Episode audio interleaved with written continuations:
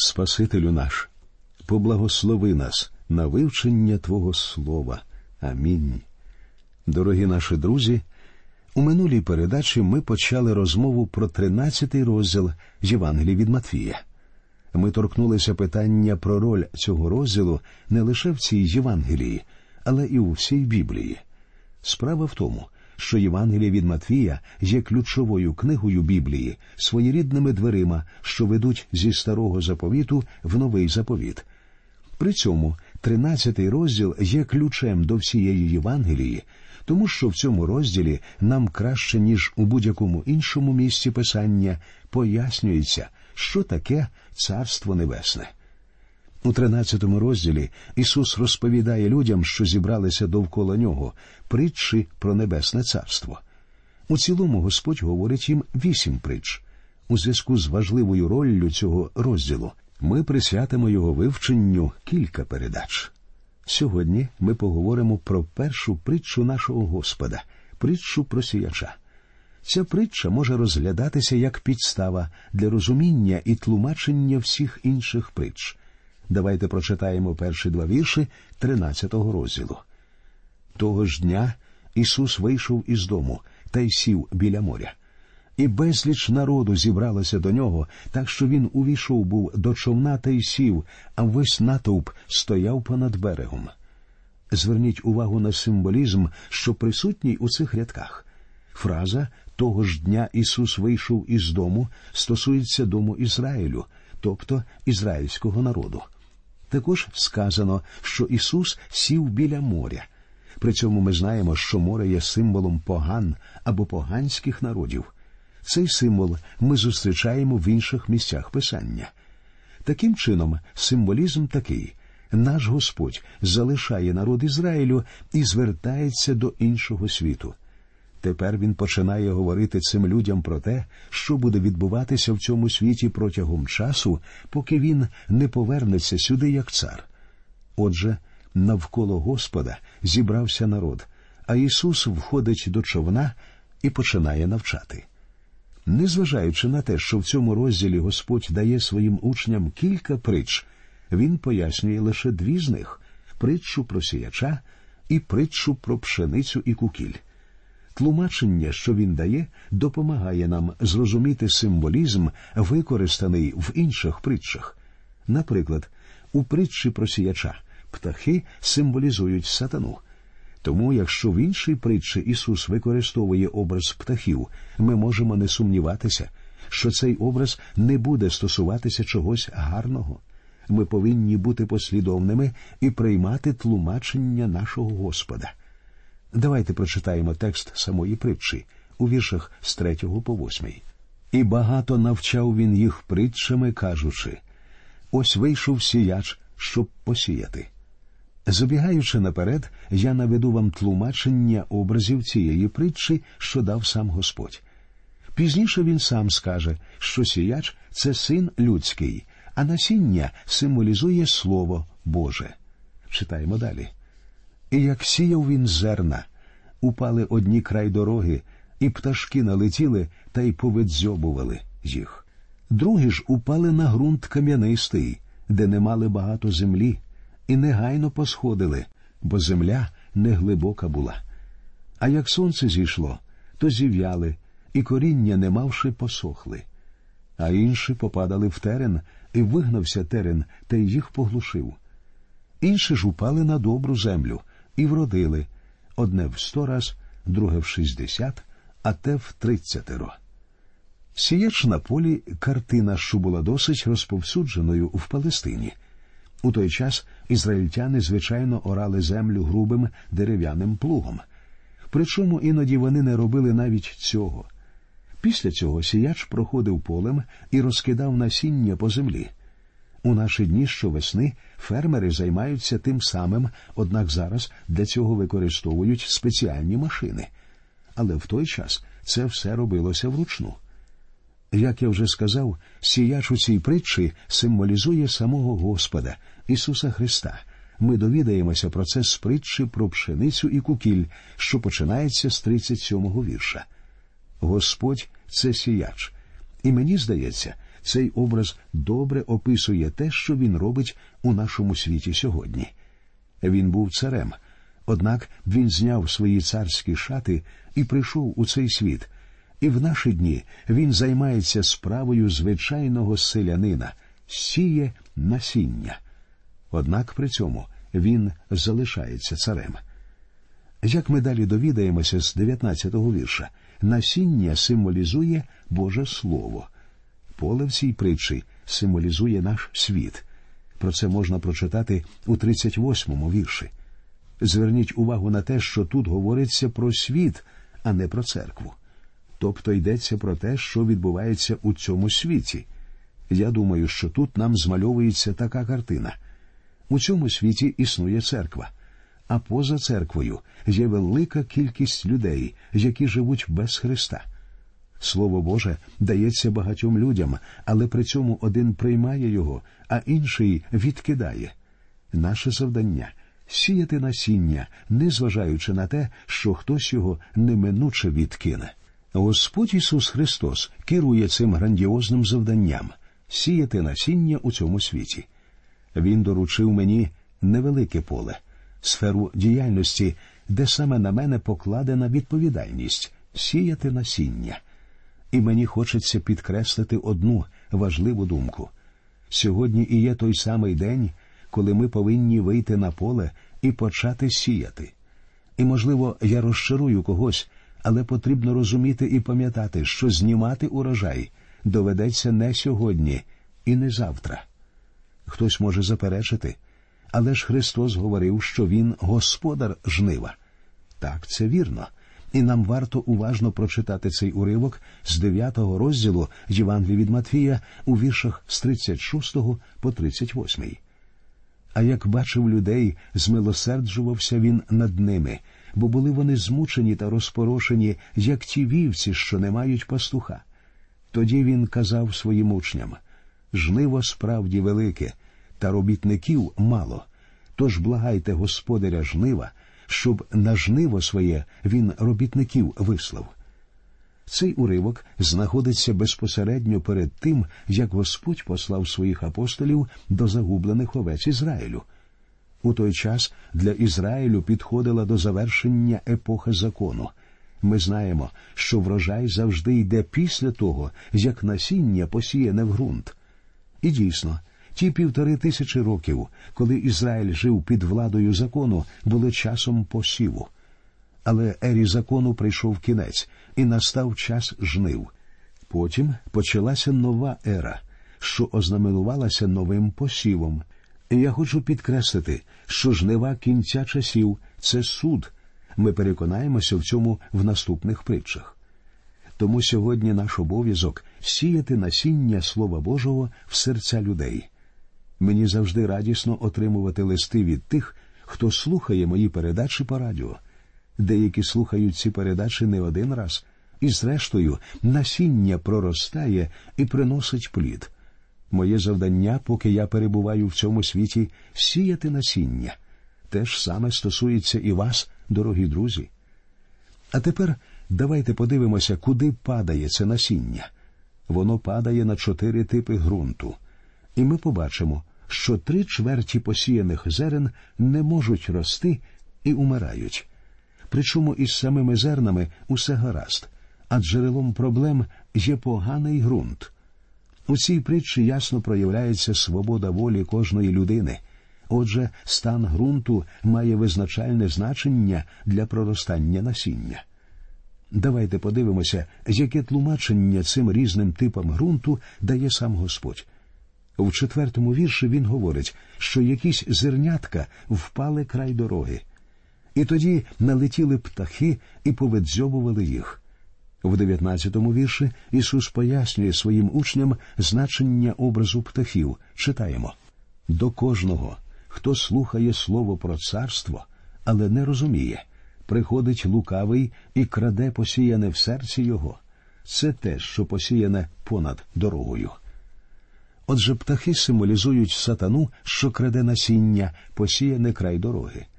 Це повинно змусити кожного, хто вважає себе віруючим, уважно досліджувати своє серце. Причому, друзі, не намагайтеся судити інших. Думайте в першу чергу про самого себе і своє серце. Насіння, що впало край дороги, як видно, заображує тих людей, які формально сповідують християнство. Вони чули слово, але в цьому не було їхньої віри. Слово не було поєднано з вірою, і навіть якщо віра була, вона була лише формальною, вірою розуму. Для таких християн церква – це своєрідний клуб, зібрання людей за інтересами. Ці люди перебувають у глибокому духовному сні. Причому подібних людей ми знаходимо не лише в церкві, багато хто з них, зрештою, відпадають, переходячи в різні культи і секти. Є ж інший тип слухачів, що ілюструється кам'янистим ґрунтом, як це пояснюється у двадцятому і двадцять першому віршах. А посіяне на кам'янистому ґрунті – це той, хто слухає слово і з радістю зараз приймає його.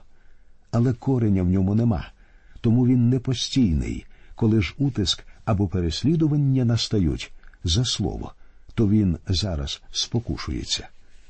Люди, яких у цій притчі порівнюють із кам'янистим ґрунтом, значно відрізняються від попередньої групи.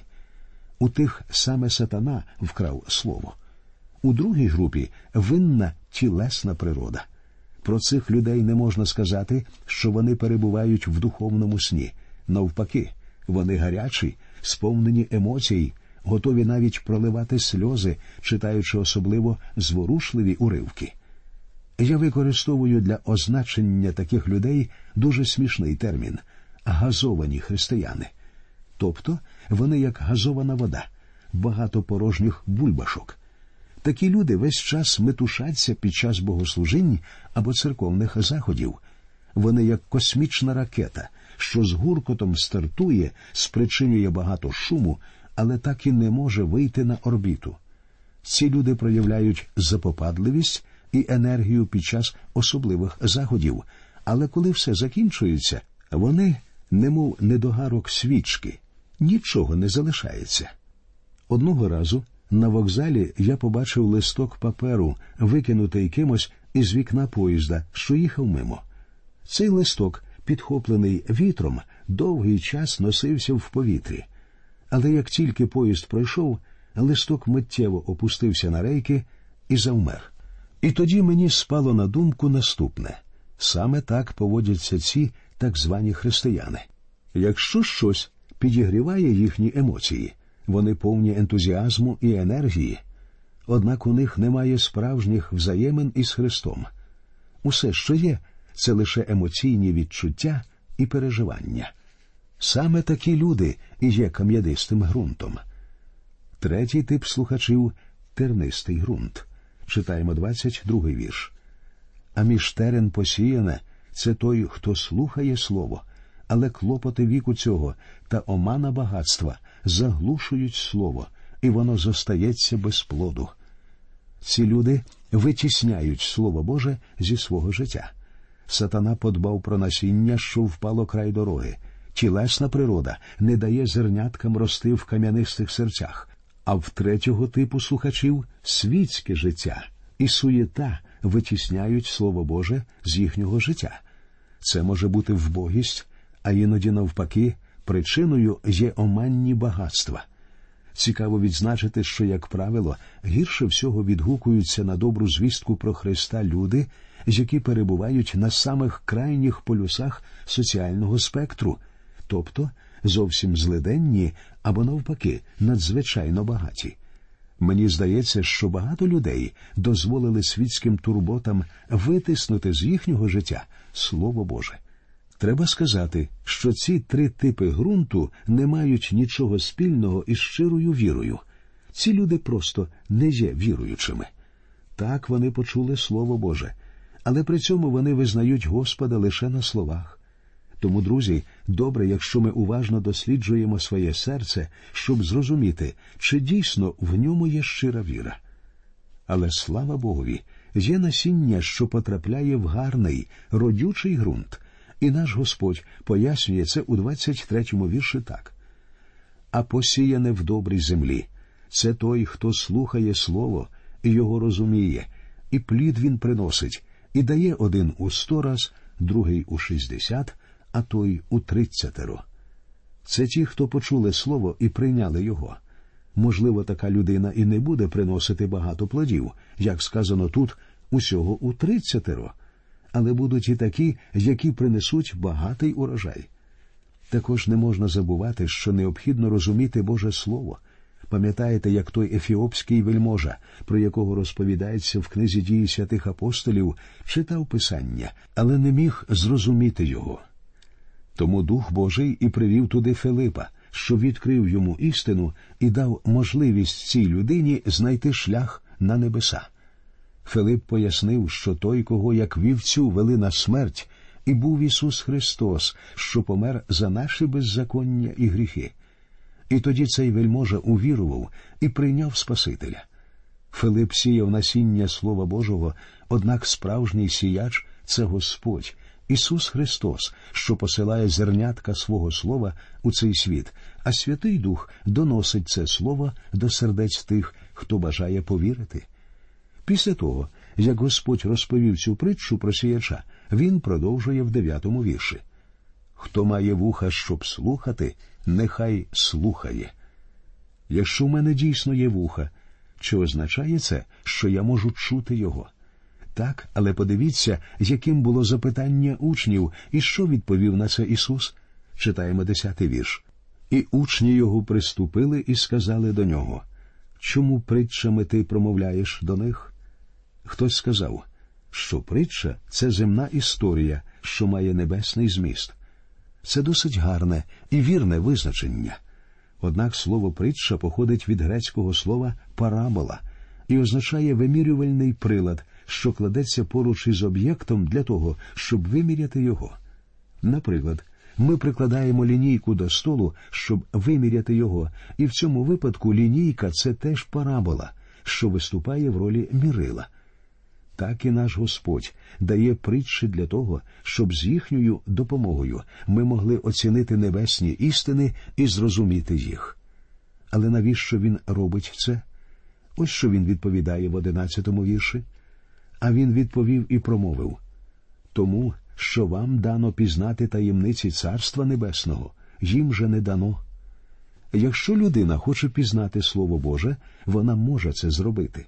Будь-яка людина, що бажає пізнати істину, зможе її пізнати. Але людина може самити собі вуха. У наші дні ми зустрічаємо багато так званих широко мислячих людей, що роблять все, щоб не чути Слово Бога. Але якщо ви не бажаєте слухати Слово, ви його не почуєте, друзі. І в цьому випадку ви не лише не зможете почути, але і не зможете зрозуміти, коли почуєте. Тобто, людина повинна мати бажання слухати Слово Боже. Читаємо дванадцятий вірш. «Бо хто має, то дасться йому та додасться. Хто ж не має, забереться від нього і те, що він має». Якщо ви маєте бідне уявлення про істину і хочете знати більше, Господь допоможе вам у цьому. Якщо ж ви не бажаєте знати істину, ви її не отримаєте.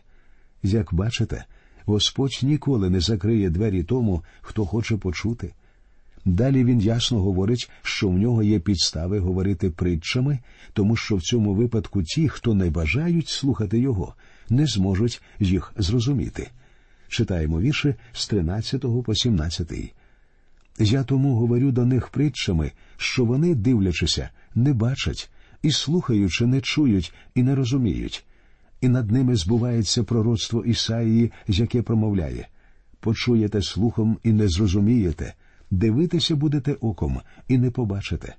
Зато вціло бо серце людей цих, тяжко чують вухами вони, і зажмурили очі свої, щоб коли не побачити очима і не почути вухами, і не зрозуміти їм серцем, і не навернутись, щоб я їх уздоровив. Очі ж ваші, блаженні, що бачать, і вуха ваші, що чують.